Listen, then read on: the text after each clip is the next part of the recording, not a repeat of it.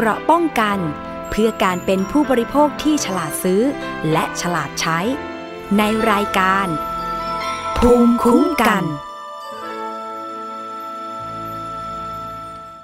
สวัสดีค่ะ คุณผู้ฟังคะขอต้อนรับเข้าสู่รายการ ภูมิคุ้มกัน รายการเพื่อผู้บริโภคค่ะวันนี้จอเจอกับดิฉันชนะทิพไพรพงศ์นะคะ รับฟังกันได้เป็นประจำทางไทย PBS Podcast ไม่ว่าจะเป็นเว็บไซต์หรือแอปพลิเคชัน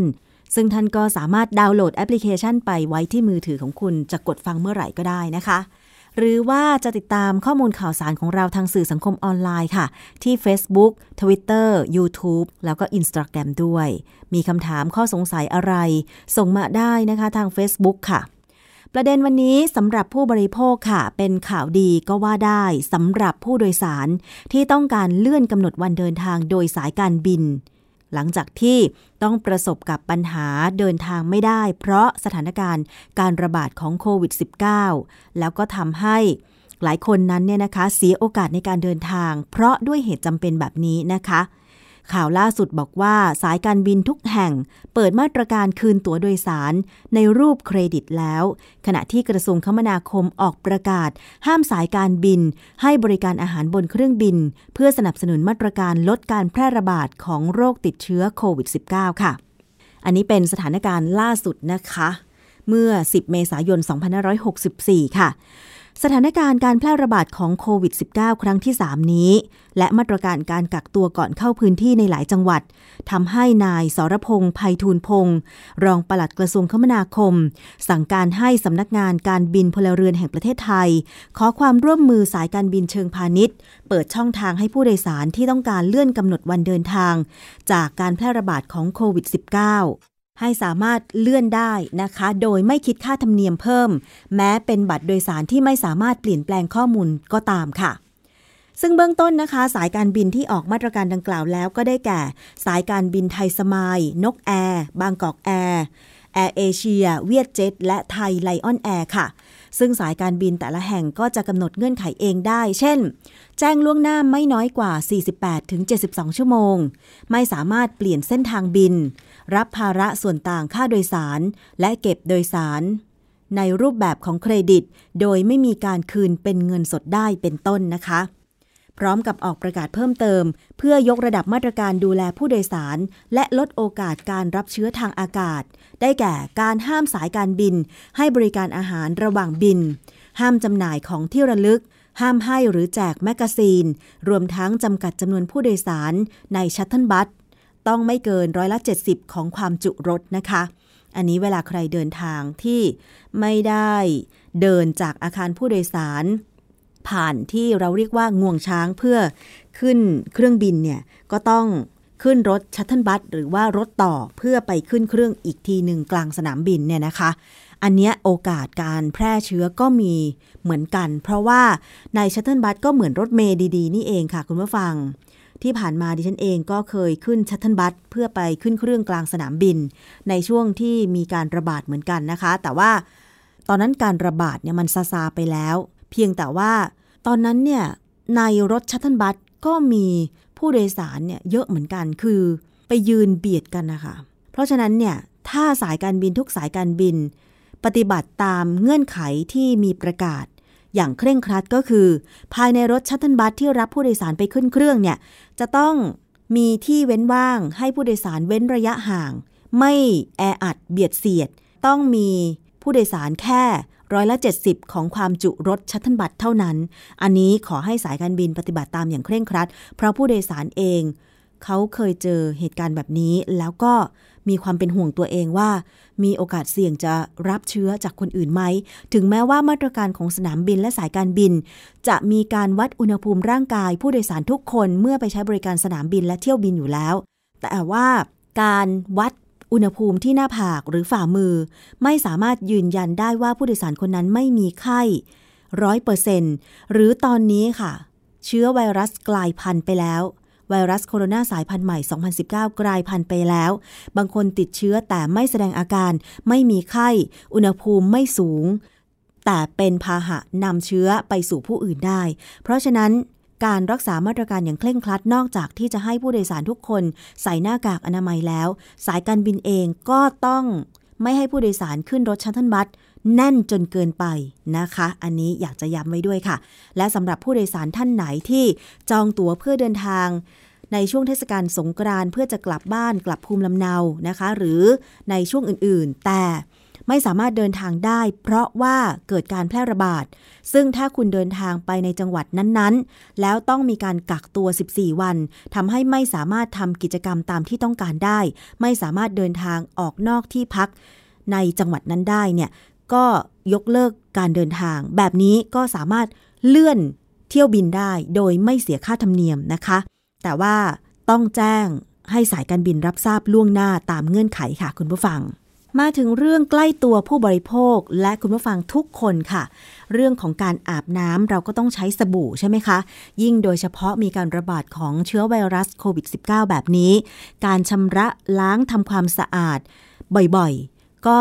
เป็นสิ่งที่ดีมีประโยชน์เพื่อช่วยฆ่าเชื้อโรคนะคะ คุณผู้ฟัง โดยเฉพาะเด็กๆค่ะ เด็กๆนั้นเนี่ย ผิวพรรณละเอียดอ่อนนะคะ แพ้ง่ายเพราะว่าตัวเขาเอง ภูมิต้านทานไม่แข็งแรงเหมือนผู้ใหญ่ เพราะฉะนั้นการเลือกใช้ผลิตภัณฑ์ เช่นสบู่สำหรับเด็กเนี่ยนะคะ จึงเป็นสิ่งที่จำเป็นและสำคัญ ที่คุณพ่อคุณแม่แล้วก็คนในครอบครัวพิถีพิถันเป็นพิเศษ ไปเลือกซื้อสบู่ที่ใช้สำหรับเด็กเพื่อป้องกันการระคายเคืองเมื่อใช้ใช่ไหมคะ ผิวเด็กต่างจากผู้ใหญ่เนาะผู้ใหญ่นี่เรียกว่าเป็น หนังหนาค่ะ บางคนเรียกอย่างนั้นนะคะ เพราะว่ามีความกล้านแดดกล้านลม มีภูมิต้านทานมากกว่าเด็กนะคะ เพราะฉะนั้นเนี่ยเด็กไม่ว่าจะใช้ผลิตภัณฑ์อะไรก็ตาม ควรจะใช้ผลิตภัณฑ์สำหรับเด็ก สบู่ก็เช่นเดียวกันนะคะทางนิตยสารฉลาดซื้อค่ะ ไปสำรวจฉลากผลิตภัณฑ์สบู่เหลว และแชมพูสำหรับเด็ก แล้วดิฉันนำมาฝากคุณผู้ฟังกันเผื่อว่า จะได้เป็นประโยชน์เมื่อจะไปเลือกผลิตภัณฑ์สำหรับเด็กนะคะ สบู่เหลวและแชมพูสำหรับเด็กเป็นผลิตภัณฑ์ทำความสะอาด ที่มีโอกาสสัมผัสผิวหนังเส้นผมและดวงตาของเด็กอยู่เป็นประจำค่ะ คุณพ่อคุณแม่ควรจะพิถีพิถันในการเลือกผลิตภัณฑ์ ที่ปลอดภัยจากสารเคมีและส่วนผสมต่างๆ ที่อาจก่อให้เกิดอาการแพ้หรือระคายเคืองต่อเด็ก โดยเฉพาะเด็กทารกและก็เด็กเล็กค่ะ เพื่อเป็นการเฝ้าระวังเรื่องความปลอดภัย นิตยสารฉลาดซื้อแล้วก็โครงการสนับสนุนการเฝ้าระวังสินค้าและบริการ เพื่อการคุ้มครองผู้บริโภคด้านสุขภาพค่ะไปสุ่มเก็บตัวอย่างผลิตภัณฑ์สบู่เหลวและแชมพูสำหรับเด็ก 16 ตัวอย่าง จากห้างค้าปลีกและร้านค้าทั่วกรุงเทพและปริมณฑลในช่วงเดือนกันยายน 2563 ถึงมกราคม 2564 เพื่อสำรวจฉลากผลิตภัณฑ์สบู่เหลว และแชมพูสำหรับเด็กว่า มีสารเคมีหรือว่าส่วนผสมที่ควรระวังหรือไม่นะคะซึ่งสารเคมีหรือส่วนผสมที่ว่าก็ได้แก่ โซเดียม ลอริลซัลเฟต อันนี้เป็นสารลดแรงตึงของน้ำทำให้เกิดฟอง ถ้าล้างออกช้าหรือล้างออกไม่หมดเนี่ย อาจจะทำให้ผิวแห้ง ผมร่วงแล้วก็มีอาการแสบตาได้ อันตรายสำหรับเด็กนะคะ สารเมทิลไอโซไทอะโซลิโนนอันนี้เป็นสารกันเสียที่ใช้ในผลิตภัณฑ์ที่ใช้แล้วต้องล้างออกเท่านั้น ซึ่งอาจจะทำให้ผิวระคายเคือง หากเกิดอาการแพ้จะทำให้ผิวอักเสบแล้วก็มีผื่นแดงได้ค่ะ อีกสารหนึ่งที่มักจะ เป็นส่วนผสมของสบู่เหลวนะคะ หรือแชมพูเด็กก็คือ พาราเบน เป็นสารกันเสียที่มีรายงานว่าอาจเสี่ยงต่อสุขภาพ ส่งผลให้เป็นมะเร็งได้ สารไตรโครซานสารกันเสียที่อาจทำให้ระบบภูมิคุ้มกันมีปัญหา หากใช้ระยะเวลานานก็มีความเสี่ยงต่อเชื้อแบคทีเรียดื้อยาได้ค่ะ อันนี้สำนักงานคณะกรรมการอาหารและยายืนยันว่า สารที่ใช้ในผลิตภัณฑ์ทำความสะอาดทั้ง 4 ชนิดนี้ มีความปลอดภัยเมื่อใช้ภายใต้เงื่อนไขที่กำหนดนะคะ อีกสารหนึ่งก็คือแอลกอฮอล์ค่ะ อันนี้ทำให้ระคายเคืองผิวทำให้ผิวของเด็กแห้งเกินไปจนอาจเกิดผื่นคันได้น้ำหอมก็เช่นเดียวกันค่ะ น้ำหอมสังเคราะห์อาจจะทำให้เกิดผื่นแพ้ ตามผิวหนังหรือหนังศีรษะ แม้แต่น้ำหอมระเหย แม้แต่น้ำมันหอมระเหยจากพืชธรรมชาติ ก็ยังมีโอกาสทำให้เกิดอาการระคายเคืองในเด็กที่มีผิวแพ้ง่ายได้นะคะ คุณผู้ฟัง ฟังแบบนี้แล้ว คุณผู้ฟังที่มีลูกเล็กเด็กแดง ยิ่งเป็นเด็กคลอดใหม่เกิดใหม่เนี่ย ก็ยิ่งต้องระวังใช่ไหมคะ ทางนิตยสารฉลาดซื้อค่ะ เขาไปสำรวจฉลาก ผลิตภัณฑ์สบู่เหลวและแชมพูสำหรับเด็ก หลาย ๆ ยี่ห้อเนี่ยจริง ๆ แล้วมีราคาที่สูงกว่าสบู่ของผู้ใหญ่ด้วยซ้ำไป อาจจะเป็นเพราะว่าส่วนผสมของแชมพูเด็ก สบู่เหลวเด็กเนี่ยต้องพิถีพิถันนะคะ บางยี่ห้อนั้นก็ใช้ส่วนผสมที่ปลอดภัยกับเด็กจริง ๆ ว่าอย่างนั้นเถอะนะคะ แล้วก็มักจะมีโฆษณาตามสื่อ อย่างเช่น โทรทัศน์หรือวิทยุเนี่ยนะคะ โฆษณาที่ทำให้บางคนเนี่ยบอกว่า พอได้เห็นโฆษณาแล้วก็ เชื่อตามโฆษณาว่าอย่างนั้นเถอะนะ เชื่อตามโฆษณาก็เลยทำให้ไปซื้อมา แต่ทีนี้ถ้าเกิดว่าอยากจะอ่านรายละเอียดนะคะ คุณผู้ฟัง ก็สามารถไปอ่านเพิ่มเติมได้ในนิตยสารฉลาดซื้อค่ะ ซึ่งการที่เขาไปสำรวจสบู่เหลว แล้วก็แชมพูเด็ก 16 ตัวอย่างเนี่ยนะคะ ดิฉันขอสรุปคร่าวๆก็แล้วกันนะคะ ผลการสำรวจฉลากผลิตภัณฑ์สบู่เหลวและแชมพูเด็ก พบว่า มียี่ห้อละมุนออร์แกนิก และอะราอุเบบี้ไม่มีสารเคมีหรือส่วนผสมที่ควรระวังในการแสดงฉลาก มี 9 ตัวอย่างระบุว่ามีโซเดียมลอริลซัลเฟต5 ตัวอย่างระบุว่ามีเมทิลไอโซไทอะโซลิโนน2 ตัวอย่างระบุว่ามีแอลกอฮอล์ 14 ตัวอย่างระบุว่ามีน้ำหอม และไม่มีการระบุว่าใช้พาราเบนและไตรโคลซาน ในทุกตัวอย่าง ข้อสังเกต ที่ให้ไว้ก็คือว่า มีบางยี่ห้อที่ระบุฉลากว่า alcohol free แต่ในส่วนประกอบมีเบนซิลแอลกอฮอล์นั่นก็คือยี่ห้อ Baby m i อันตราไมล์ไบโอแกนิกแล้วก็บางยี่ห้อพบน้ำหอมก็คือ 14 ตัวอย่างด้วยกัน มีเพียงหมูน้อยออร์แกนิก ที่ระบุว่าเป็นbaby perfume เท่านั้นค่ะ ในฉลากของยี่ห้อ p u r e Baby ระบุว่า 0% SLS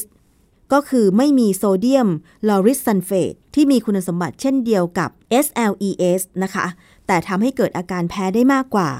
ซึ่งผลิตภัณฑ์สำหรับเด็กส่วนใหญ่จะใช้ SLES ที่ก่อให้เกิดการระคายเคืองน้อยกว่าค่ะ ดังนั้นแม้จะระบุว่า 0% SLS หรือ no SLS ก็ต้องดูว่ามี SLES หรือเปล่า ถ้ามีก็แสดงว่ายังมีโอกาสที่จะเกิดอาการแพ้ระคายเคือง จากสารที่ทำให้เกิดฟองตัวนี้ได้นะคะ คุณผู้ฟัง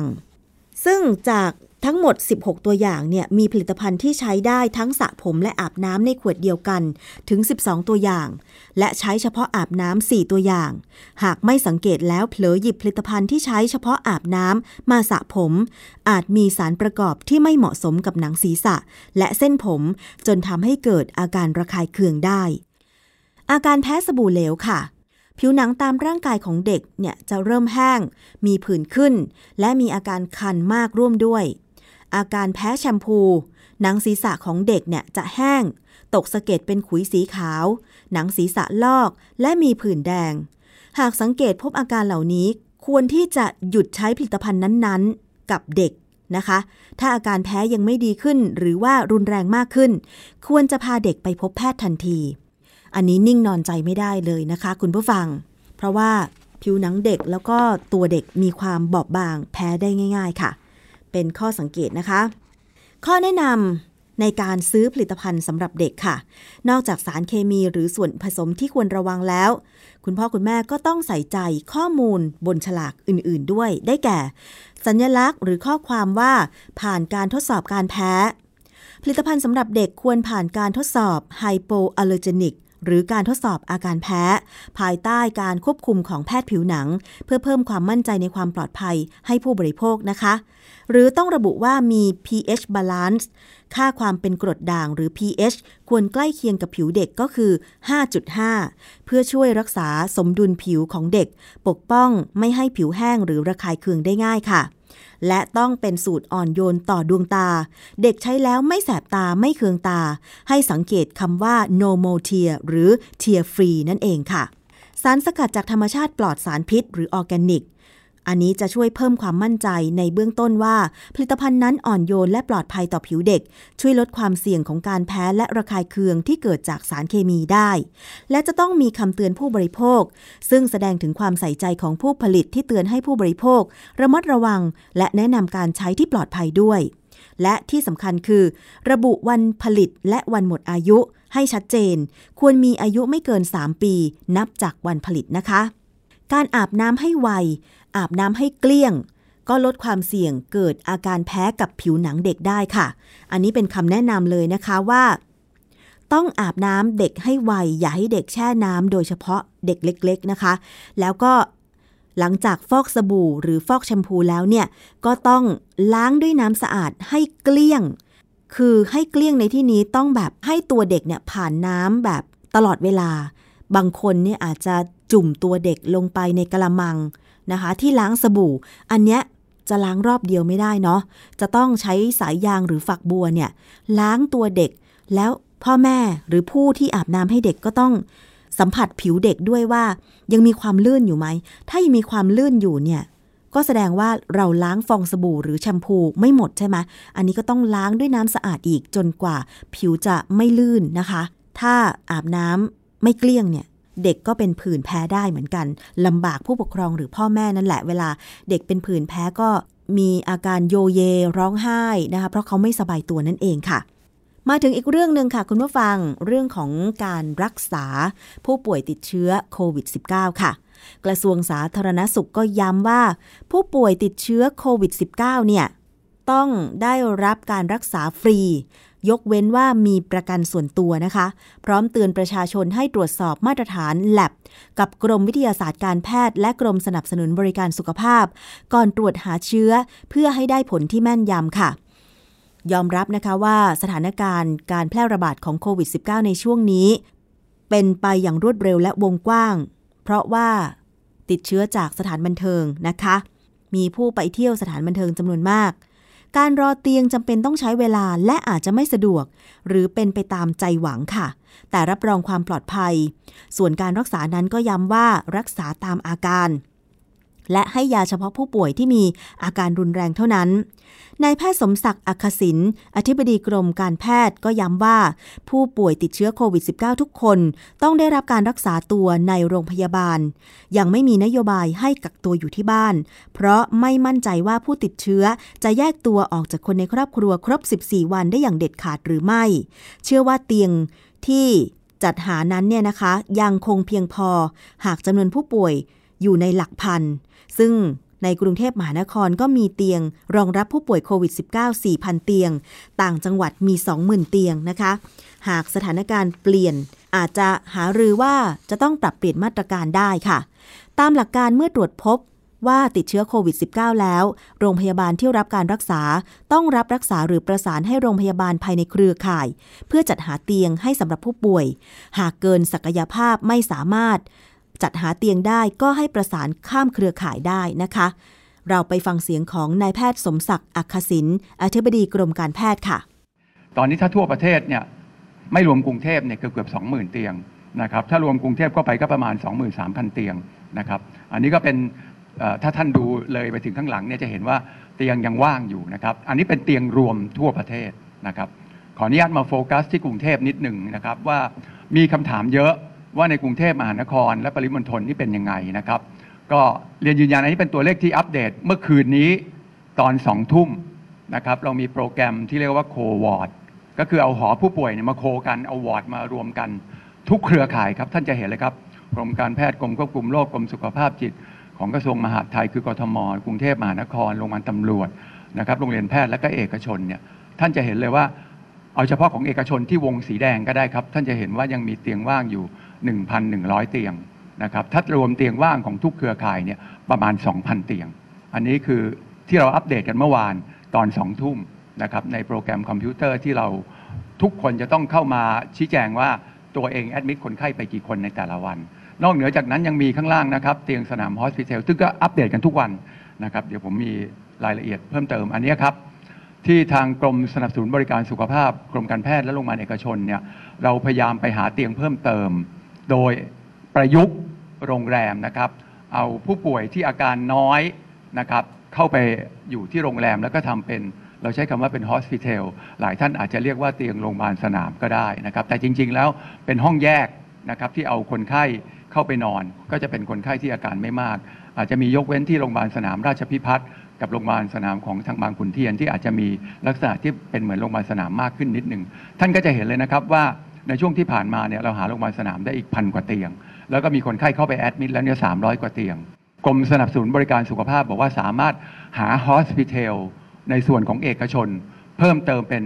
3,900 เตียง อันนี้ยังไม่อัปเดตนะครับ เพราะว่าสไลด์นี้ทำเมื่อเช้านี้แต่ว่าเราเพิ่งประชุมกันตอน 10โมงครึ่งเนี้ยทางกรมสนับสนุนบริการสุขภาพก็บอกเตียงเพิ่มเติมขึ้น อันนี้จะเป็นการจับคู่โรงพยาบาลกับโรงแรมผมขออนุญาต ไม่ไม่ไม่ไม่เอ่ยชื่อโรงแรมนะครับ เพราะว่าเดี๋ยวก็จะมีชุมชนอาจจะมีปัญหาอยู่ว่าโรงแรมของเอ่อใกล้ๆบ้านชั้นนี่มีมีทำเป็นฮอสพิทอลหรือเปล่า แต่จริงๆเนี่ยมีการพูดคุยกับชุมชนไปบ้างแล้วนะครับ ก็คงขออนุญาตว่าไม่ได้ขึ้นชื่อว่าโรงแรมเป็นโรงแรมอะไรบ้าง แต่นี่คือโรงแรมที่เราเอามาทำเป็นฮอสพิทอลในส่วนของเอกชน แต่ย้ำเน้นอีกครั้งครับ มีพี่น้องประชาชนหลายท่านถามเข้ามาว่า ไปแอดมิดโรงพยาบาลเอกชนต้องจ่ายไหมยืนยันครับ นะครับจากสปสช พูดคุยกันมาทุกวันว่าไม่ต้องจ่ายครับ ไม่ว่าจะไปแอดมิดที่เอกชน หรือที่โรงพยาบาลของรัฐ ยกเว้นส่วนเดียวว่าท่านมีประกันส่วนตัว โรงพยาบาลเอกชนก็จะสอบถามนะครับในส่วนของประกัน และให้ประกันช่วยจ่ายก่อนนะครับ นอกเหนือจากนั้น 3 กองทุน ไม่ว่าจะเป็นกองทุน สปสช กองทุนข้าราชการนะครับที่กรมบัญชีกลางดูแลอยู่ หรือกองทุนประกันสังคมจะรับดูแล ให้พี่น้องประชาชนครับ ก็เรียนยืนยัน อันนี้เป็นนโยบายที่ท่านนายกรัฐมนตรีมอบหมายให้กระทรวงสาธารณสุขดูแลว่า พี่น้องประชาชนชาวไทยทุกคนที่แอดมิดในโรงพยาบาลฟรีครับ จากการตรวจรักษาโควิดครับซึ่งที่ผ่านมานะคะ ก็มีการแชร์ข้อมูลกันเยอะพอสมควรว่า ผู้ป่วยติดเชื้อโควิด -19 บางคน รอการประสานจากโรงพยาบาล รอแล้วรออีกก็ยังไม่สามารถจัดหาเตียงเพื่อไปรับการรักษาที่สถานพยาบาลได้ ซึ่งตรงนี้ค่ะ ทางกรมการแพทย์เขาได้แก้ปัญหา ด้วยการเปิดสายด่วนเฉพาะกิจก็คือหมายเลข โทรศัพท์ 1668 เพื่อให้ผู้ที่ติดเชื้อโควิด -19 หรือญาติเนี่ยโทรไปสอบถาม เรื่องของการจัดหาเตียง ที่ผ่านมาเนี่ยบางวันนะคะได้รับสาย ถึง 200 กว่าสาย เพื่อจัดหาเตียงให้กับผู้ป่วย ซึ่งก็หาได้ค่ะจำนวนหลักสิบนะคะนอกจากนี้ยังมีสายด่วนของสอปสชหมายเลขโทรศัพท์ 1330 ที่เปิดให้ติดต่อเข้าไปด้วย แล้วนอกจากนั้นยังจะมีการเปิดสายด่วนศูนย์เอราวัน 1669 เพิ่มเติม เพื่อจัดหาเตียง แล้วก็ส่งต่อผู้ติดเชื้อภายในพื้นที่กรุงเทพมหานครแต่ถ้าหากต้องการสอบถามอาการของโรคนะคะ ผู้ที่สงสัยว่าตัวเองจะติดเชื้อโควิด -19 หรือไม่ มีอาการต่างๆ โทรไปเล่าให้ฟังได้ที่สายด่วน 1422 นะคะ ถ้าเกิดว่าไม่มั่นใจวิตกกังวลหรือรอผลตรวจจากสถานพยาบาลแล้วผลตรวจยังไม่มา โทรไป 1422 สอบถามก่อนก็ได้นะคะ ซึ่งทางกรมการแพทย์ก็ยอมรับว่า การจัดรถมารับอาจจะใช้เวลาระหว่างรอ ขอให้ผู้ที่ตรวจพบเชื้อแล้วเนี่ยรออยู่ที่บ้าน แยกตัวเด็ดขาดออกจากคนในครอบครัว สวมหน้ากากอนามัยเสมอ แต่หากใครทราบสถานพยาบาลที่รองรับแล้ว สามารถขับรถไปที่โรงพยาบาลเองได้ โดยสวมหน้ากากอนามัยตลอดเวลานะคะ ซึ่งผู้ติดเชื้อโควิด -19 ที่ไปถึงสถานพยาบาลแล้วเนี่ยทางโรงพยาบาลเขาก็จะมีช่องทางให้ผู้ป่วยได้ เข้าไปยังตัวของโรงพยาบาลนะคะ โดยที่ไม่ปะปนกับผู้ป่วยคนอื่น อาจจะเข้าทางประตูหลังโรงพยาบาลอะไรเป็นต้น อันนี้ต้องประสานกับทางโรงพยาบาลที่รับรักษานะคะ คุณผู้ฟังอย่างไรก็ตามค่ะ ห่วงประชาชนส่วนหนึ่งที่ไปรับการตรวจหาเชื้อที่แลบซึ่งไม่ผ่านการรับรองมาตรฐานจากกรมวิทยาศาสตร์การแพทย์ อาจให้ผลไม่ตรง จากนี้ไปก็เตรียมปรับแนวทางให้แลบตรวจหาเชื้อ ผูกโยงกับโรงพยาบาลปลายทาง เพื่อลดจำนวนผู้ป่วยที่ไปตรวจแลบนอก แล้วผลบวกนะคะ ไม่รู้ว่าจะไปที่ไหนค่ะ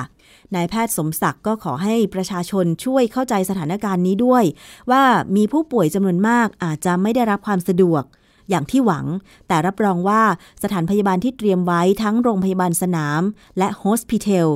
มีมาตรฐานทางการแพทย์นะคะโฮสพิทลก็คือโรงแรมที่จัดหาไว้เพื่อรองรับ ผู้ติดเชื้อโควิด -19 โดยเฉพาะเพื่อไปสังเกตอาการหรือกักตัวนั่นเองนะคะ คุณผู้ฟัง อีกประเด็นหนึ่งค่ะ ที่เป็นที่วิพากษ์วิจารณ์ ในสื่อสังคมออนไลน์ แล้วก็นำมาซึ่งการลงไป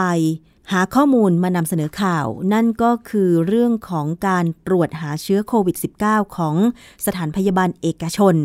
ที่ มีประกาศจากหลายสถานพยาบาลเอกชนว่า งดตรวจหาเชื้อโควิด -19 เพราะน้ำยาตรวจหมดนะคะ เรื่องนี้กรมวิทยาศาสตร์การแพทย์ยืนยันว่า น้ำยาตรวจโควิด -19 ไม่ขาดแคลนค่ะ มีกว่า 4 0 0 0 0 0ชุด เชื่อว่าเหตุที่โรงพยาบาลเอกชน ไม่รับตรวจหรือว่างดตรวจ เพราะห่วงเรื่องเตียงเต็มมากกว่านะคะ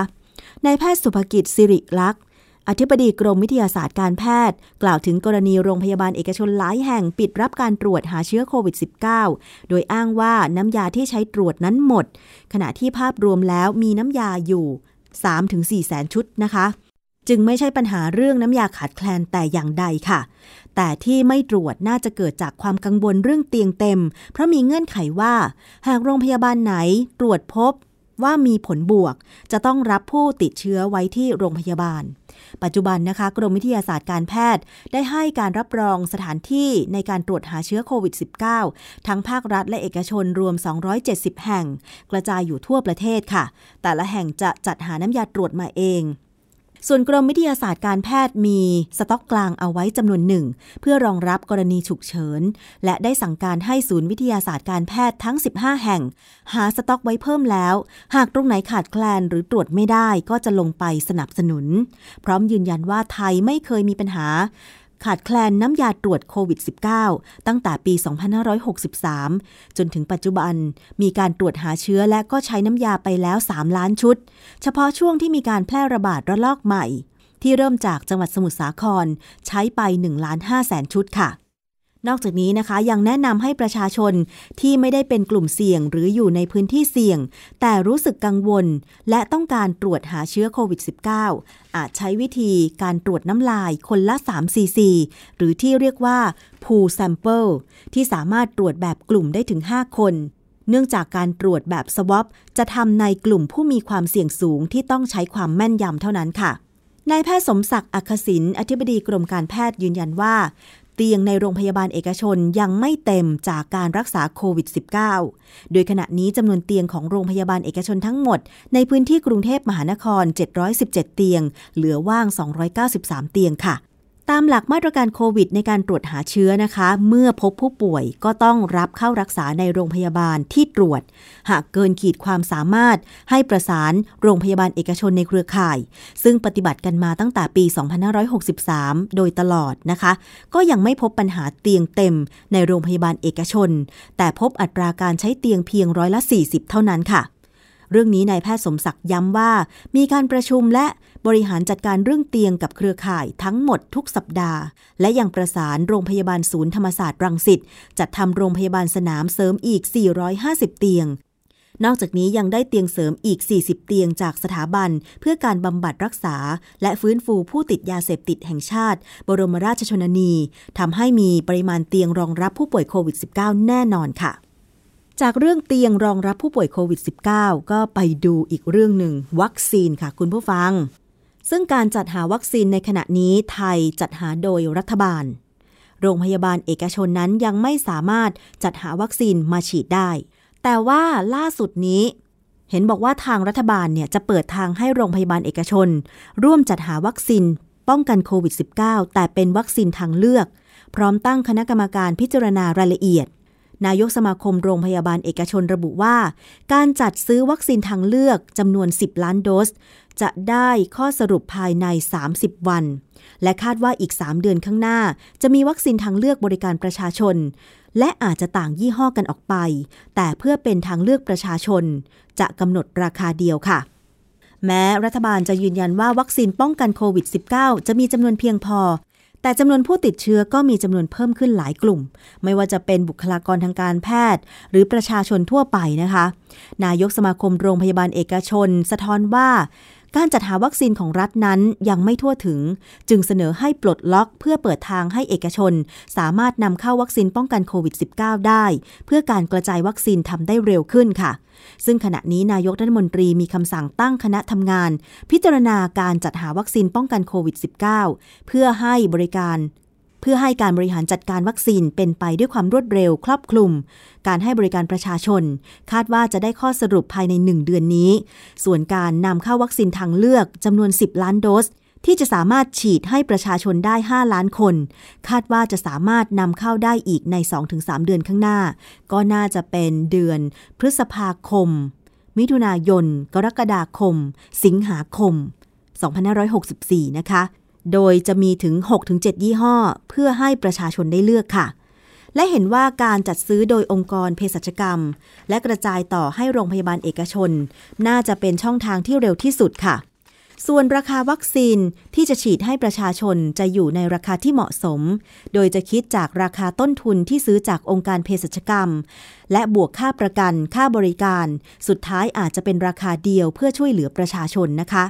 ไปฟังเสียงของศาสตราจารย์นายแพทย์เฉลิม หานพาณิชย์ นายกสมาคมโรงพยาบาลเอกชนค่ะ การที่จะเกิดภูมิคุ้มกันหมู่หรือ herd immunity ในสังคมไทย ต้องฉีดไม่ต่ำกว่า 40 ล้านคนยังขาดวัคซีนอยู่เป็น 10 ล้านโดสนะครับ เพราะนั้นประเด็นเนี่ยก็เลยเกิดมีความคิดเป็นว่า ก็ได้พบกับท่านนายกรัฐมนตรีได้แต่งตั้งคณะกรรมการขึ้นมาหนึ่งชุดโดยมีคุณหมอปิยะสกลอดีตรัฐมนตรี กระทรวงสาธารณสุขนะครับ และเป็นที่ปรึกษาเนี่ยนะครับค่ะท่านก็จะเป็นประธานแล้วก็จะเอาวัคซีนตัวอื่น ๆ เพราะว่าเราควรประเทศไทยควรจะมีวัคซีนทางเลือก เรานิยามว่าวัคซีนทางเลือก เป็นตัวอื่นๆไม่ว่าจะ Johnson & Johnson ที่ขึ้นทะเบียนแล้ว โดยให้องค์การเภสัชเป็นคนซื้อแล้วมาจัดจำหน่ายหรือมดกันหน้าหรืออะไรหรือไฟเซอร์ หรือโนวาแวคค่ะหรือสปุกนิกอะไรก็ตามค่ะเพราะเนื่องจากวัคซีนอยู่ในเฟสที่สาม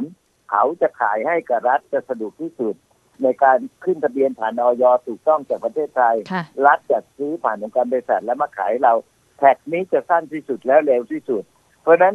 ภารกิจของที่ท่านนายกอาสายนี่ก็คือทำให้จบภายใน 30 วัน คณะกรรมการชุดนี้ก็คือ มันเราทำเหมือน อยากจะข้อติดขัดอยู่ตรงไหนแก้ยังไงเหมือน sandbox มันจะต้องเอาวัคซีนเข้าประเทศให้มีหลากหลาย ประเทศไทยน่าจะมีวัคซีนสักหกเจ็ดตัวให้ ให้ให้ผู้บริโภคเขาเลือกได้ด้วย เพราะบางคนก็เหมาะสมกับตัวเขาแล้วถ้ามองอีกแง่หนึ่งในมุมกลับเนี่ย ถ้าประชาชนส่วนหนึ่งเนี่ย อย่างการติดเชื้อครั้งนี้ติดเชื้อในคนชั้นกลางและคนรวยนะครับ แล้วคล่องตัวในการเดินทางถึงระบาดไปเกือบทั่วประเทศแล้วนะครับ เพราะฉะนั้นคนพวกนี้เขามีตังค์เขาก็ฉีดได้ก็จะช่วยลดงบประมาณแผ่นดินไปด้วยถูกต้องไหมครับ จากการจัดหาที่ยังไม่ครบที่จะให้เกิดเนื้อมีที่ครับ ทีนี้ราคาของวัคซีนล่ะคะคุณหมอหมายถึงว่าก่อนหน้านี้โรงพยาบาลเอกชนเองเคยเปิดจองอะไรเงี้ยตอนนี้คือยังสามารถเปิดจองหรืออะไรยังไงได้ไหมคะแม้จองไม่ได้ครับ ถ้าไม่มีวัคซีนห้ามเปิดจองผิดกฎหมายครับภาคของรัฐขายจากภาคของรัฐท่านเข้าใจว่าทำไมเขาต้องขายภาคของรัฐ เนื่องจากวัคซีนอยู่ในเฟสที่สามแล้วถ้าอันไหนที่รัฐบาลไม่ซื้อมาเป็น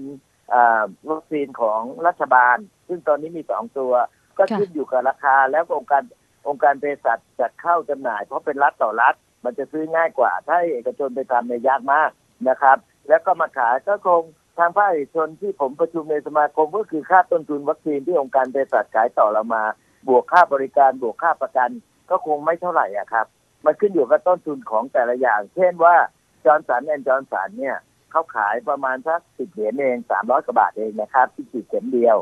หรือ Sputnik หรืออะไรก็ว่ากันนะครับ ต้นทุนวัคซีนอยู่เต็มที่นะครับ มันมีอย่างบางอันก็สามสิบเจ็ดเหรียญแล้วเราทางโรงพยาบาลถ้าได้สิ่งพวกนั้นมาก็มาบวกค่า insurance ในการฉีด และก็ค่าบริการการฉีด ซึ่งคิดว่าราคาเนี่ยทางสมาคมก็อยากจะช่วยเพื่อให้ธุรกิจเปิดได้เร็ว อาจจะหรือให้ทุกคนสบายใจหมดในสังคมไทยก็อาจจะเป็นราคาเดียวกันนะครับ ซึ่งจะเป็นราคาที่ไม่ ไม่ทำกำไรนะครับ เพียงแต่จะช่วยให้สังคมมันเกิดขึ้นเร็วครับ นายแพทย์เอื้อชาติการจนะพิทักษ์ ประธานกรรมการ บริษัทโรงพยาบาลรามคำแหงระบุว่า แม้ในเชิงนโยบาย รัฐบาลจะมีแนวทางให้เอกชนนำเข้าวัคซีนได้ แต่ในทางปฏิบัติยังมีเงื่อนไขการนำเข้าวัคซีน 3 องค์ประกอบ คือวัคซีนที่นำเข้าได้จะต้องได้รับการขึ้นทะเบียน กับสำนักงานคณะกรรมการอาหารและยาหรืออยก่อน บริษัทแม่ผู้ผลิตวัคซีนจะมีวัคซีนให้หรือไม่ และหน่วยงานรัฐ หน่วยงานใดจะเป็นคนจัดซื้อ หากดูระยะเวลากว่าจะได้วัคซีนทางเลือกอาจจะเลื่อนไปเป็นเดือนตุลาคม 2564 ก็เป็นได้ เช่น วัคซีนของโมเดอร์นาระบุว่าอาจจะมีวัคซีนในเดือนสิงหาคม แต่ยังไม่ได้ขึ้นทะเบียนกับอย.เป็นต้นค่ะและปัจจุบันมีเอกชนที่ยื่นขอขึ้นทะเบียน และได้รับอนุมัติทะเบียนจากอย.แล้ว 3 ราย ก็คือวัคซีนโควิดของ AstraZeneca นำเข้าโดยบริษัท AstraZeneca ประเทศไทยจำกัด วัคซีน CoronaVac โดยบริษัทซิโนแวคนำเข้าโดยองค์การเภสัชกรรม และวัคซีนของ Johnson & Johnson โดยบริษัท Janssen-Cilag จำกัดค่ะ และเรื่องของวัคซีนนี่แหละนะคะ คุณผู้ฟังก็มีข้อสงสัยว่าทำไมที่ผ่านมานะคะ การจัดหาวัคซีนป้องกันโควิด -19 มาฉีดให้คนไทยถึงกระทำได้โดยรัฐบาล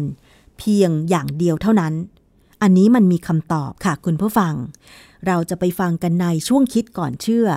ซึ่งดิฉันคุยกับดรแก้วกังสดานอัมภัยนักพิษวิทยาและนักวิจัย ที่ไปค้นข้อมูลงานวิจัยต่างๆ มาอธิบายให้ฟังแบบเข้าใจได้ง่าย ๆนะคะว่า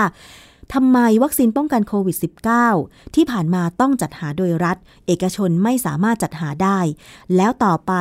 ถ้าเกิดว่าเอกชนสามารถจัดหาวัคซีนป้องกันโควิด -19 มาให้บริการในการฉีดแล้วเนี่ยนะคะ จะเป็นอย่างไร ไปฟังกันเลยในช่วงคิดก่อนเชื่อค่ะ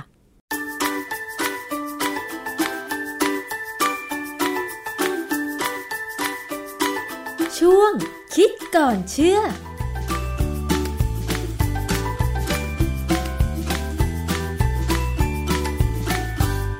พบกันในช่วงคิดก่อนเชื่อกับ ดรแก้วกังสดานนภัยนักพิษวิทยากับดิฉันชนาทิพไพรพงศ์ค่ะคุณผู้ฟัง วันนี้มาพูดเกี่ยวกับเรื่องของวัคซีนโควิด -19 กันอีกครั้งหนึ่งนะคะ ตอนนี้นะคะ วัคซีนก็ฉีดในหลายประเทศ ประเทศไทยเราเองเนี่ยถึงแม้ว่าจะช้าไปนิดนึง แต่ว่าตอนนี้ก็เริ่มมีวัคซีนล็อตหลาย ๆ ล็อตเข้ามาแล้วนะคะ ก็น่าจะมีการฉีดกันในวงกว้างมากยิ่งขึ้นค่ะ ตอนนี้การนำเข้าวัคซีนก็นำเข้าโดยรัฐบาลนะคะ ซึ่งตรงนี้แหละค่ะ ก็มีคำถามเกิดขึ้นว่า แล้วทำไมโรงพยาบาลเอกชน ถึงไม่สามารถนำเข้าวัคซีนเข้ามาได้ และต่อมานะคะ เมื่อ 8 เมษายน 2564 นี้ ก็มีข่าวออกมาว่า มีการเสนอให้เปิดนำเข้าวัคซีนโควิด -19 แบบเสรี และรัฐบาลเองก็ไม่ได้ห้าม แต่มีข้อแม้เกี่ยวกับเรื่องของการนำเข้าก็คือว่าจะต้องขออนุญาตกับทางการไทย ก็คือจากสำนักงานคณะกรรมการอาหารและยาใช่ไหมคะ อาจารย์คะการนำเข้าวัคซีนโควิด -19 โดยส่วนมากนำเข้าโดยรัฐบาลของแต่ละประเทศนะคะ เพราะอะไรถึงเป็นแบบนั้นคะอาจารย์ คือมันมีปัญหาหลายอย่างที่เป็นปัญหาทางกฎหมาย ซึ่งเราไม่เคยรู้นะฮะมันมีอยู่วันหนึ่งผมฟังสัมภาษณ์ทางทีวีช่องหนึ่งเนี่ย เข้าใจว่าเป็นนายกสมาคมโรงพยาบาลเอกชนให้สัมภาษณ์ ท่านก็เล่าให้ฟังเลยว่า ปัญหาที่เอาเข้ามาไม่ได้ เพราะว่าขณะนี้เนี่ยวัคซีนเนี่ยมันอยู่ในระหว่างการทดสอบ มันยังเป็นการขึ้นทะเบียนแบบฉุกเฉินอยู่ค่ะ เพราะฉะนั้นเนี่ยถ้าเกิดมีใครเอามาใช้เนี่ย แล้วผู้บริโภคหรือคนที่ถูกฉีดวัคซีนเนี่ย เกิดเป็นอะไรขึ้นมา แล้วมีการฟ้องร้องเนี่ยเขารับไม่ไหว นึกออกไหมคือปัจจุบันเนี่ยรัฐบาลนำเข้ามาเนี่ยถ้าสมมติว่าใครเป็นอะไรก็ตามเนี่ยรัฐบาลควรจะดูแลสัญญาว่าจะดูแลอืมนะใช่เดี๋ยวผมจะคุยให้ฟังเนี่ยจะเป็นกรณีของอเมริกาซะส่วนใหญ่นะเพราะของเมืองไทยเนี่ยผมไม่ค่อยเข้าใจเหมือนกันเพราะตามไม่ค่อยทัน เพราะอย่างรายการของ The Matter เว็บไซต์ของเขาเนี่ยมีบทสัมภาษณ์อาจารย์ยงผู้วรวันเนี่ยนะ อาจารย์ก็บอกว่าเอกชนเนี่ยเอาเข้ามาไม่ได้หรอกเพราะว่ารัฐบาลต้องรับผิดชอบค่ะแล้วผู้ผลิตเนี่ยบริษัทเนี่ยเขาก็ไม่ไม่เจรจากับเอกชนอืมเพราะว่ามันยังอยู่ในกรณีที่ว่ามันเป็นการทดลองใช้กำลังศึกษาอยู่เนี่ยเขารับรับผิดชอบไม่ไหวอืมนะค่ะเพราะมันการเป็นการขึ้นทะเบียนแบบฉุกเฉินเดี๋ยวผมจะอธิบายการขึ้นทะเบียนแบบฉุกเฉินของอเมริกาให้ฟังว่าเป็นยังไง ซึ่งค่ะบ้านเราเนี่ยคงคงทำตามเขาเหมือนกันนะ คือก่อนหน้านี้เนี่ยก็มีข่าวบอกว่าโรงพยาบาลเอกชนบางโรงพยาบาล มีการโฆษณาเชิญชวนให้ไปจองการฉีดวัคซีนโควิด -19 แต่ว่ารายละเอียดก็แตกต่างกันไปว่าเป็นของบริษัทอะไรอย่างเงี้ยนะคะ ทางกระทรวงสาธารณสุขกรมสนับสนุนบริการสุขภาพก็บอกว่า โรงพยาบาลเอกชนไม่สามารถโฆษณาจองฉีดวัคซีนโควิด -19 ได้ อันนี้มันเหมือนจะขัดแย้งกันไปในตัวนะอาจารย์นะ มันไม่ได้ขัดแย้งเพราะว่าเหตุผลก็คือว่าอย่างรองโฆษก ประจำสำนักนายกรัฐมนตรีเนยนะเขาก็บอกในทวิตเตอร์ของเขาว่า รัฐบาลไม่ได้ห้ามนำเข้า แต่ปัญหาคือเอกชนหาวัคซีนเองไม่ได้หรอกอืมเพราะว่าไม่มีใครขาย อย่างที่บอกกันบริษัท เอกชนเนี่ยเขาไม่กล้าขายเนื่องจากว่าถ้าขายเข้ามาแล้วเนี่ย ถ้าเผื่อเอาวัคซีนเข้าไปใช้แล้วมีปัญหาไม่ค่อยใช้แล้วไม่ได้ผลหรือเก็บไม่ดีกังวลมากที่สุดคือเก็บไม่ดี เพราะว่าบางยี่ห้อเนี่ยมันจะต้องเก็บต่ำกว่าศูนย์เยอะใช่ไหมอุณหภูมิติดลบเยอะเออ ลบเยอะๆเนี่ยอาจจะทำให้วัคซีนเขาเสียแล้วไปฉีดแล้วไม่ได้ผลเนี่ยเขาเสียชื่อ เพราะฉะนั้นเขาจะยังไม่ขายให้ให้คนธรรมดานะอือฮึอันนี้เป็นประเด็นหนึ่งผู้บริหารโรงโรงพยาบาลเอกชนเนี่ยเขาบอกว่าการที่รัฐบอกว่าจะให้เอาเข้ามาได้เนี่ยปรากฏว่าไอ้ยี่ห้อที่จะเอาเข้ามาได้เนี่ย ก็กลายเป็นยี่ห้อที่รัฐเนี่ยฉีดฟรี ถ้ามันฉีดฟรีอยู่แล้วเนี่ยเขาจะไปเอาเข้ามาขายได้ไงใช่ไหมอืมเพราะว่าเอกชนที่เข้ามาเนี่ยเขาเอากำไรอะเขาต้องเอากำไรให้ได้เขาก็บอกว่ายังไม่เอานะ แล้วเขาก็บอกว่า พอไปดูกฎหมายของอเมริกาของไทยเนี่ยมันต่างกันเยอะ เมืองไทยยังไม่มีกฎหมายอย่างที่อเมริกาบอกนะอเมริกาที่เขาออกกฎหมายมา เรื่องของกฎหมายมีอยู่สองเรื่องที่ต้องรู้ อันที่หนึ่งคือเรื่องการอนุญาตให้ใช้กรณีฉุกเฉินค่ะภาษาอังกฤษใช้คำว่า emergency use authorization หรือ EUA emergency use authorization เป็นกลไกเพื่ออำนวยความสะดวกในการมีและใช้มาตรการตอบโต้ทางการแพทย์ รวมถึงวัคซีนในกรณีฉุกเฉิน ด้านสาธารณสุข เช่น การแพร่ระบาดของโควิดเนี่ยปัจจุบันนี้ EUA อนุญาตให้ใช้ผลิตภัณฑ์ทางการแพทย์ที่ยังไม่ได้รับการรับรองค่ะอย่างวัคซีนบางอย่างเนี่ยยังไม่ได้รับการรับรองจริงๆนะเพราะว่ามันยังอยู่เฟสสามอยู่นะที่ขึ้นทะเบียนกับอเมริกาสามยี่ห้อเนี่ยอยู่ในเฟสสามทั้งนั้นนะกำลังทำเฟสสี่อยู่อืมนะฮะเขาบอกว่าอาจอนุญาตให้ใช้ผลิตภัณฑ์ทางการแพทย์ที่ยังไม่ได้รับการรับรอง หรือ การใช้ผลิตภัณฑ์ทางการแพทย์ที่ผ่านการพิจารณาแล้ว แต่ยังไม่ได้รับรองการใช้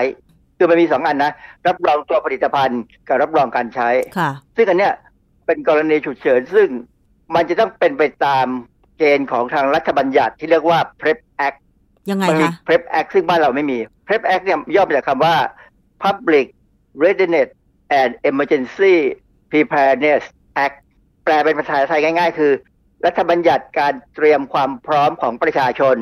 และการเตรียมความพร้อมในกรณีฉุกเฉินค่ะพูดง่ายๆมันเป็นเรื่องของการเตรียมตัวที่จะรับปัญหาที่จะเกิดขึ้น เพราะว่ากฎหมายเนี่ยผ่านในสมัยของประธานาธิบดีจอร์จ W. บุชเมื่อเดือนธันวา 2005 เนี่ย เพื่อปกป้อง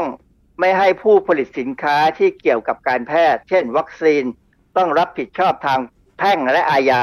เมื่อมีผู้เสียหายอืมตามหลักการที่กำหนดว่าผู้เสียหายฟ้องร้องเอกชนไม่ได้ค่ะซึ่งการใช้รัฐบัญญัตินี้เนี่ย จะมีการแก้ไขเป็นครั้งคราว คือหมายความว่า เมื่อมีโรคไข้หวัดใหญ่ระบาดครั้งอะหนึ่ไรงดังนั้น H1N1 เออเขาก็ออกมาคือเขาจะแก้ไขเพื่อบอกว่าใช้กับเรื่องนี้อือฮึแล้วพอเป็นไข้หวัดหมูอะไรเงี้ยนะเขาเป็นโควิด เนี่ยเขาก็ออกมาเมื่ออย่างเช่นวันที่ 4 กุมภาพันธ์ 2020 เนี่ย เขาก็แก้ไขรัฐบัญญัติเนี่ยนะ amendment เนี่ยเพื่อใช้กรณีของโควิด -19 นะอืมว่าวัคซีนอะไรก็ได้ ที่ใช้รักษาวินิจฉัยป้องกันหรือลดอาการโควิด -19 หรือลดการแพร่เชื้อของซาโควี2เนี่ยหรือไวรัสที่กลายพันธุ์ระบุว่าประกาศนี้ป้องกันการฟ้องคดีเกี่ยวกับความรับผิดชอบว่า ผู้ผลิตวัคซีนประมาทเลินเล่อหรือแพทย์พยาบาลประมาทเลินเล่อให้ยาผิดขนาดผิดประเภทค่ะหากไม่ได้จงใจนะ คือกรณีที่ไม่ได้จงใจแล้วมันมีปัญหาเนี่ยจะฟ้องร้องไม่ได้ ผลนี้จะมีถึงวันที่ 1 ตุลาคม 2024ค่ะคือเขาให้ไว้ 4 ปีเลย ก็หมายความว่ากฎหมายฉบับนี้เนี่ยสหรัฐอเมริกา ตราขึ้นมาเพื่อที่จะคุ้มครองเอกชน หรือว่านักวิจัย หน่วยงานวิจัยที่ผลิตวัคซีนที่มีความจำเป็นจะต้องใช้กับประชากรอเมริกาถูกต้องไหมคะอาจารย์ รวมไปถึงแพทย์และพยาบาลด้วยค่ะ เพราะว่าอะไร เพราะว่าอย่างที่บอกแล้วว่า วัคซีนเนี่ยมันกำลังอยู่ในระหว่างการอนุมัติใช้ฉุกเฉินอือฮึยังไม่ได้จบเฟสสามเลยใช้เฟสสี่ที่ซ้ำคือเฟสสี่ที่จะเป็นเฟสที่เขาดูเป็นกลุ่มกลุ่มๆคน เช่น คนท้อง คนแก่หรือเด็ก หรือคนที่เป็นโรคอะไรพิเศษพิเศษเนี่ยค่ะคืออันนั้นจะชัดเจนนะฮะเพราะว่าโดยทั่วไปวัคซีนจะต้องจะใช้ได้เนี่ยมันต้องมีการทดลองนานถึงสามถึงห้าปีอืไม่ใช่ปีเดียวอย่างปัจจุบันนี้ค่ะนะฮะคราวนี้อีกอันหนึ่ง PrEP Act เนี่ย ยังอนุญาตให้รัฐบาลสหรัฐอเมริกาชดเชยการบาดเจ็บทางร่างกาย หรือการเสียชีวิตที่ร้ายแรงอืมซึ่งเกิดจากการบริหารหรือการใช้มาตรการตอบโต้ที่ครอบคลุมแบ่งที่เขาประกาศเนี่ยคือพอรู้ว่าสิ่งที่เกิดขึ้นเนี่ยไม่ได้ไม่ใช่ด้วยความตั้งใจนะ มันเป็นอุบัติเหตุเนี่ยนะ รัฐบาลต้องเข้าไปช่วยค่ะนะฮะไม่ก็มีการกันเงินไว้เลยอืมกันเงินไว้ใช้ในกรณีอย่างนี้เลยค่ะคราวนี้ประเด็นคือ เราไม่เคยได้ยินว่าบ้านเรามีอย่างนี้ไหมพอบ้านเราไม่มีแบบนี้เนี่ย เรา อิงกติกาแบบนี้ของอเมริกาไหมเออผมกำลังสงสัยว่าตอนนี้เขาตั้งกรรมการขึ้นมานะเกี่ยวกับการให้เอกชนเอาวัคซีนเข้ามาเนี่ยคงมีการคุยกันค่ะเพราะว่าตัวเอ่อประธานในกรรมการอะไรสมาคมโรงพยาบาลเอกชนเนี่ยท่านรู้เรื่องนี้อยู่แล้ว เพราะท่านเป็นคนพูดทางทีวี คงมีการพูดว่าอาจจะต้องออกกฎหมายแบบนี้มั้งอืนะมผมก็ไม่แน่ใจเพราะว่าตอนนี้สภาปิด ถ้าสภาปิดออกกฎหมายไม่ได้ก็ต้องออกเป็นพระราชกำหนดค่ะอะไรเงี้ยก็แล้วแต่นะ แต่ว่าต้องป้องกันถ้าไม่ป้องกันเนี่ย ก็อย่างกรณีที่ว่ามีคนมีเอกชนไปนำวัคซีนยี่ห้ออะไรก็ไม่รู้เนี่ยคือเราไม่เคยรู้จักแต่ว่าเขาอาจจะขึ้นทะเบียนในบางประเทศ ซึ่งประเทศนั้นเป็นที่เชื่อถือหรือเปล่าค่ะก็ยังไม่รู้ เอาเข้ามาเนี่ยเพราะมันถูกค่ะแล้วก็มันก็บอกเป็นวัคซีนโควิด เอามาฉีดแล้วเกิดปัญหาขึ้นมาเนี่ยใครรับผิดชอบ ใช่ อย่างเนี้ยหรือว่าไปสั่งซื้อมาแล้วได้รับวัคซีนปลอม มีวัคซีนปลอมนะอืมตอนเนี้ยมันมีข่าววัคซีนปลอมในเมืองจีนอะไรเงี้ยค่ะซึ่งไปเอาเข้ามา ก็แย่เลย อีกอย่างหนึ่งนะอย่างของที่อเมริกาเนี่ยตามหลักการของ EUA คือการใช้แบบฉุกเฉินค่ะกับ PrEP Act ซึ่งเป็นกฎหมายที่เขาปกป้องเนี่ยนะปกป้องคนผลิตวัคซีนเนี่ยแต่หลายรัฐในในอเมริกาเนี่ยก็มีรัฐบัญญัติของตนเองอืมที่กำหนดไว้ว่าห้ามบังคับลูกจ้างของบริษัทเข้ารับมาฉีดวัคซีนที่บริษัทไปซื้อมา เพราะบางบริษัทเนี่ยอาจจะบอกว่าเนี่ยเขามีการฉีดวัคซีนให้คนทั้งบริษัทหรือใช้หน่วยงานเขาแล้วเนี่ย เพราะฉะนั้น บริษัทเขาปลอดภัย ลูกค้าเข้ามาได้เลยสบายไม่มีปัญหาอืมแต่ว่าถ้าเกิดไปเยไปซื้อวัคซีนยี่ห้อ ใช้คำว่าไงเดียกระจอกไม่มีประสิทธิภาเอพมาฉีด แบบไม่น่าเชื่อถือเนี่ย เอามาฉีดเนี่ย ลูกจ้างมีสิทธิ์ปฏิเสธการรับฉีดนะอืมซึ่งถามว่าบ้านเรา บ้านเราตอนนี้ยังใช้เหตุผลนี้นะว่าใช้หลักการนี้เหมือนกันว่า ประชาชนมีสิทธิ์จะปฏิเสธไม่ฉีดก็ได้อ่ายังไม่ใช่ถึงจุดที่รัฐบาลจะบังคับให้ทุกคนฉีดค่ะ คือ ถ้าถึงจุดหนึ่งอย่างเช่นการระบาดที่โอ้โหรุนแรงมากเนี่ยรัฐบาลบางประเทศเขาประกาศบังคับเลยนะค่ะต้องฉีดอันนี้อืมอันนี้ก็ทำได้ค่ะนะฮะอาจารย์อเมริกาตอนนี้ถ้าเกิดว่ารับการฉีดวัคซีนไปแล้ว แล้วก็มีผลกระทบนะคะอย่างเช่นมีอาการข้างเคียง หรืออาจจะถึงขั้นเสียชีวิตเนี่ยทางรัฐเองเยียวยาให้ใช่ไหมคะมียายาให้เขากันเงินไว้ให้ส่วนหนึ่ง แล้วผมดูในเว็บไซต์ของกระทรวงสาธารณสุขอเมริกาเนี่ยนะ เขามีตาม PrEP Act นี่เลยเขามีการกันเงินไว้ส่วนหนึ่งมันเท่าไหร่ก็ไม่รู้แต่เป็นเป็นพันล้านแหละค่ะนะฮะเผื่อมีปัญหา เพราะว่าโอกาสที่จะมีคนแพ้และเสียชีวิตแต่มันมี แต่มันถึงมันแต่มันก็ต่ำอะนะล้านหนึ่งสักคนสองคนอย่างเงี้ยนะค่ะแต่ว่ามันต้องเยียวยาอ่าฮะเพราะว่าอะไรบอกแล้วว่าเป็นการนำผลิตภัณฑ์ทางการแพทย์ที่ยังขึ้นทะเบียนไม่เสร็จมาใช้อย่างฉุกเฉินค่ะ อาจารย์แล้วแบบนี้ของไทยตอนนี้คือ ใครติดเชื้อโควิด รัฐบอกว่ารักษาฟรี ไม่ว่าจะเข้าโรงพยาบาลของรัฐ หรือโรงพยาบาลเอกชนอย่างเงี้ยรัฐของเราเนี่ยได้ทำหน้าที่หรือว่าอิงคล้ายๆ กับกฎหมายของอเมริกาหรือยัง มันก็ดูคล้ายนะ แต่ผมดูการสัมภาษณ์ของนักข่าวบางช่องกับผู้บริหารของกระทรวงสาธารณสุขนะ ฟังแล้วเนี่ยผู้สื่อข่าวเขาไม่เชื่อใจ แล้วถามว่าผู้สื่อข่าวยังไม่เชื่อใจ แล้วคนฟังอย่างเราจะเชื่อใจไหม เพราะว่าหลักการน่ะมันถูกต้อง แต่ยังมีข่าวออกมาที่ผมไม่ค่อยสบายใจคือ โทรศัพท์หมายเลขสี่ตัวนะค่ะที่โทรไปแจ้งว่ามีปัญหาเนี่ย โทรไปแล้วไม่มีคนรับอะ่ะ เป็นอย่างนี้เป็นกรณีอย่างเงี้ยซึ่งหลายครั้งเหมือนกันบางครั้งที่ผมโทรศัพท์ไอ้เลขสี่ตัวในบางหน่วยงานเนี่ยนะไม่มีคนรับมันรับไม่ได้หรือว่ามันเต็มเลยก็ไม่รู้นะแต่ว่าบางทีโทรไปแล้วตั้งหลายครั้งไม่รับก็เลยเราก็เลิกโทรเราก็ค่ะ แก้ปัญหาของเราเองไป อย่างเด็กคนที่ผู้หญิงคนหนึ่งที่เขาบอกว่ารออยู่สี่วันแล้วเนี่ย ยังไม่ได้จนต้องทำคลิปออกมาพอทำคลิปออกมาปั๊บเนี่ยมีโรงพยาบาลไปรับทันทีค่ะ กลายเป็นว่าคนที่มีโซเชียลอยู่ในมือเนี่ยนะมี social network อยู่ในมือสามารถทำได้เนี่ยนะก็จะมีคนสนใจ แต่ถ้าอย่างบางคนอย่างคนที่อยู่ตามจังหวัดหรือตามอำเภอที่ไม่ถึงกับไกลปืนเที่ยงมากนะค่ะแต่ว่าทำโซเชียลไม่เป็นอย่างเงี้ย จะทำยังไง จะติดตามทำคลิปลงติ๊กต็อกไม่ได้ ลง Facebook ไม่ได้เนี่ยเขาจะทำยังไง อย่างผมเนี่ยให้ผมทำนะ ผมก็กระตุกกระตากอะนะคือ ผมไม่ได้เล่นมากอะนะทำมาทำได้ แต่ว่ามันจะเสียเวลามากเลย แล้วเราก็หงุดหงิดอะเขาจะทำยังไงคนที่ทำไม่เป็นอะค่ะ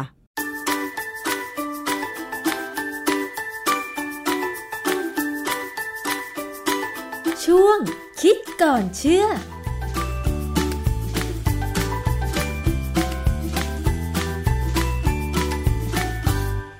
และนี่ก็คือช่วงคิดก่อนเชื่อกับดรแก้วกังสดานนภัยนักพิษวิทยา ซึ่งคุณสามารถติดตามรับฟังได้ในรายการภูมิคุ้มกัน หรือว่าจะเข้าไปในเว็บไซต์ เพื่อฟังเฉพาะช่วงคิดก่อนเชื่อก็ได้นะคะ รายการภูมิคุ้มกันรายการเพื่อผู้บริโภควันนี้หมดเวลาลงแล้วค่ะ ขอบคุณสำหรับการติดตามรับฟัง ดิฉันชนะทิพไพรพงศ์ต้องลาไปก่อน สวัสดีค่ะ ติดตามรายการได้ที่ www.thaipbspodcast.com แอปพลิเคชัน Thai PBS Podcast หรือฟังผ่านแอปพลิเคชัน Podcast ของ iOS Google Podcast Android Podbean SoundCloud และ Spotify ติดตามความเคลื่อนไหวของรายการและแสดงความคิดเห็น โดยกดถูกใจที่ facebook.com/thaipbspodcast